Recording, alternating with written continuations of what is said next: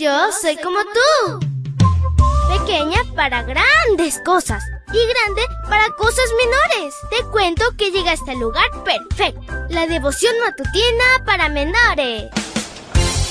Una reflexión que se ajusta a tu edad, que te queda bien, ni muy grande ni muy chica. Adelante y bienvenido a nuestro mundo. Hola, hola mi príncipe y princesa de Jesús. Es súper fantástico comenzar contigo este lindo miércoles. Recuerda que Dios te bendice todo el tiempo. Te saluda tu amiga Linda. Y el versículo para hoy dice así.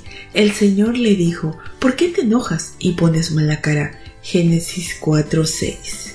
Y la historia se titula Dios te busca. Cuando Caín nació, sus padres tenían la esperanza de que fuera el hijo de la promesa. Nunca imaginaron que sería el primer asesino.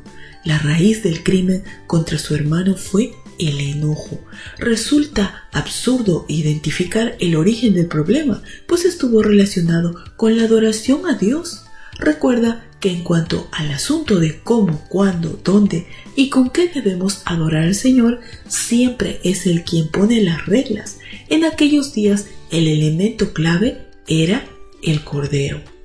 El enojo siempre acarrea graves consecuencias. Cicerón, un filósofo griego, afirmó que el enojo es un estado pasajero de locura. Sin embargo, debemos advertir que todos nos enojamos en ciertas ocasiones.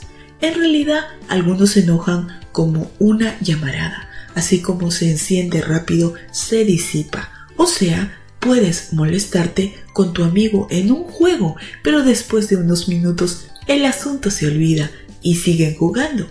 Por otra parte, otros se enojan como una tenue llama que puede ser débil, pero constante. Es decir, el enojo permanece aun cuando no se exteriorice en una conducta arrebatada, mientras la persona alberga estos sentimientos y emociones es capaz de aparentar que no ocurre nada, puede platicar hipócritamente con quien está enojado y al mismo tiempo puede maquinar fríamente cómo vengarse.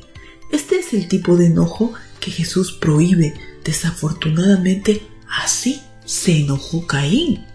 Dios hizo lo que pudo para evitar este triste desenlace. Buscó a Caín para ayudarlo y para asegurarle que podía dominar su espíritu conflictivo, pero Caín no prestó atención. Prefirió guardar en su mente pensamientos de odio e ira contra su hermano, en lugar de arrepentirse y adorar a Dios, como él había indicado, ideó cómo vengarse. Por lo tanto, decidió engañarlo, lo invitó a dar un paseo en el campo. Aparentó que su enojo había quedado atrás y entonces lo mató. El pecado trajo consecuencias terribles. De Génesis 3 al 4 hay una gran diferencia en la respuesta de Adán y Caín al llamado divino. Dios preguntó, ¿Dónde estás? Y Adán respondió, tuve miedo y por eso me escondí. Después Dios le preguntó a Caín, ¿Dónde está tu hermano Abel? Y Caín dijo, No lo sé. ¿Acaso es mi obligación cuidar de él? Génesis 4:9. Dios siempre te va a buscar. ¿Cómo le responderás? Querido Dios, gracias porque tú nos amas tanto, Señor, que siempre buscas la manera de llamarnos. Por favor, queremos responderte siempre a tu llamado. Perdónanos si somos egoístas, rencorosos y quita de nuestro corazón todos esos sentimientos horribles, Señor, que no nos impiden acercarnos a ti. Te lo pedimos en el nombre de Jesús. Amén y amén. Abrazo tototes de oso y nos vemos mañana para escuchar otra linda historia. Hasta luego. Hoy creciste un poco. Porque crecer en Cristo es mejor. La matutina de menores llegó por el tiempo y dedicación de Canaan Seventh Day Adventist Shores and Dear Ministry.